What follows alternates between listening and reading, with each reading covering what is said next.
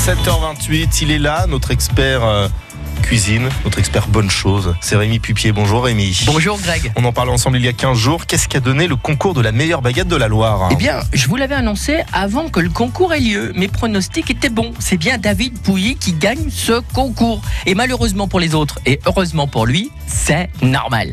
47 baguettes étaient euh, présentées et 41 viennoiseries. C'était euh, 10 de plus euh, que l'an dernier. Les jurys ont dû faire preuve de courage pour tout déguster.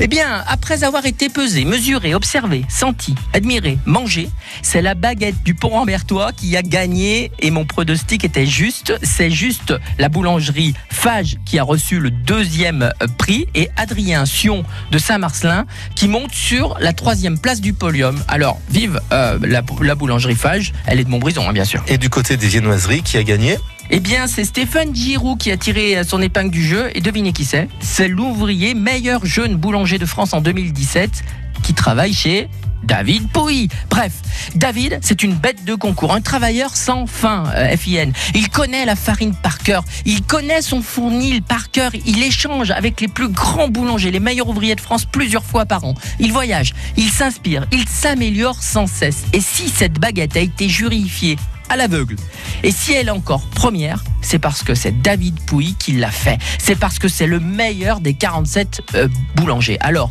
bravo à la maison de la boulangerie de la Loire et du Rhône qui a organisé ça.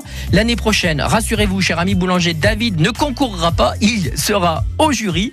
Qui sera le gagnant? Normalement, si mes pronostics sont bons, et ça serait peut-être Fred André de Villars, un homme bête de concours aussi.